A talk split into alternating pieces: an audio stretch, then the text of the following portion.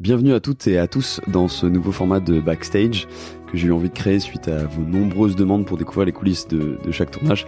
Croyez-moi, après 130 épisodes, c'est toujours beaucoup de challenge euh, de vous construire euh, autant d'épisodes aussi longs et toujours qualitatifs. Par rapport à Romain Dumas, si je me souviens bien, c'est euh, Anne Chantal Powells, l'ancienne copilote de François Delecourt, qui est devenue pilote d'hélicoptère, avec qui j'ai d'ailleurs enregistré un épisode et je vous conseille de l'écouter si c'est pas déjà fait qui m'a donné le contact euh, de Romain. Euh, des semaines, voire des mois sont passés avant que je puisse réellement l'avoir au téléphone. Je lui explique donc euh, le concept de dans la boîte à gants. Et soyons honnêtes, je pense qu'il n'avait pas grand-chose à faire et il était même plutôt sceptique sur le, le fait que ça puisse intéresser du monde. Donc je pense, et c'est tout à fait normal, que c'était loin d'être sa priorité. Il a un peu du temps en plus de dingue, il est presque jamais en France. Et euh, moi, j'essaie de garder le contact malgré tout parce que je sais pas, j'ai le pressentiment que ça peut faire vraiment un super épisode et, et qu'il a beaucoup de choses à raconter. Et à l'usure, parce que il me l'a dit a posteriori, en fait, il a compris qu'il fallait absolument que je fasse cet épisode avec lui, parce que sinon j'allais jamais lâcher. Il a fini par me donner une date euh, possible, euh, plus, je crois, d'un an et demi après notre premier contact. Et, et voilà, on s'appelle pour préparer l'épisode. et là, je prends vraiment une claque parce que je me rends compte que son parcours, ses histoires sont absolument dingues, encore plus que j'imaginais. Et je suis convaincu que l'épisode va être exceptionnel.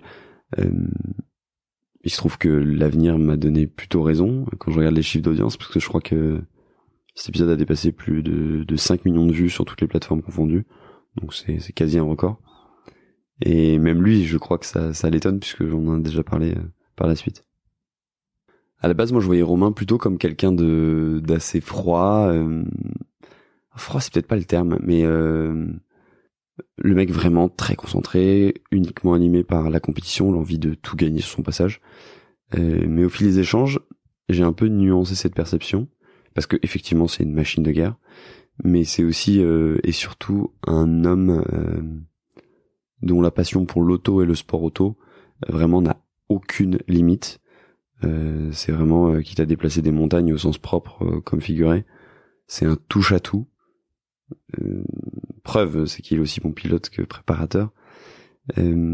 qui laisse vraiment aucune place à l'approximation ou à la médiocrité et qui pour autant c'est là où j'ai peut-être plus surpris et vraiment pas d'ennemi d'humour et on a passé très bons moments.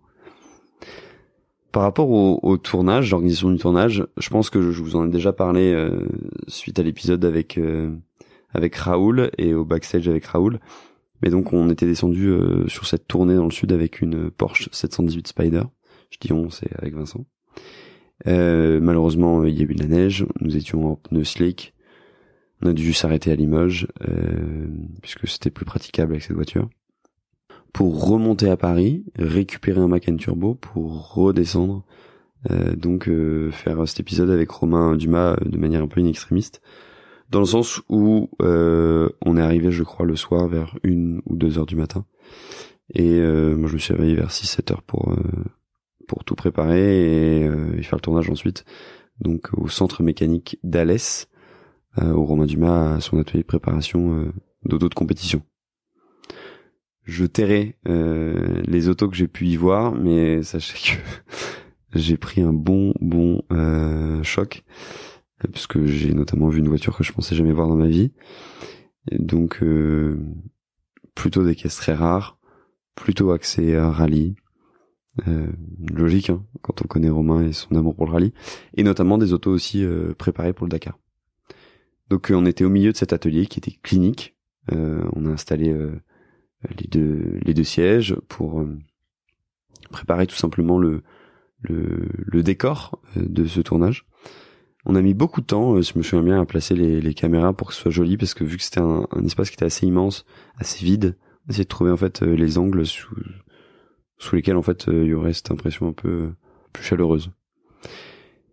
Et la magie a, opéré puisque l'épisode, je, je, le sens pendant le tournage. En fait, je sens très vite quand ça va être un épisode qui va cartonner ou pas, quand il y a cette magie qui s'opère, qui opère, pardon. Et hum, et là, je sais que cet épisode c'est un futur banger.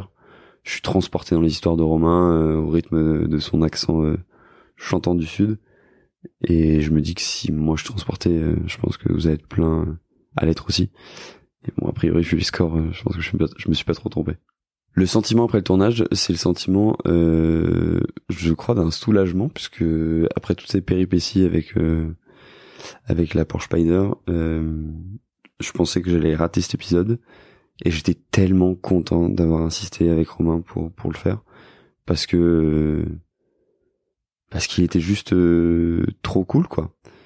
Et c'est aussi le sentiment ouais, du travail bien fait, euh, parce que ça fonctionnait euh, avec Romain, et lui-même me l'a dit par la suite, euh, qu'il imaginait pas que ce serait aussi puissant, tout en sachant que c'est resté fidèle à, à la personne qu'il est réellement.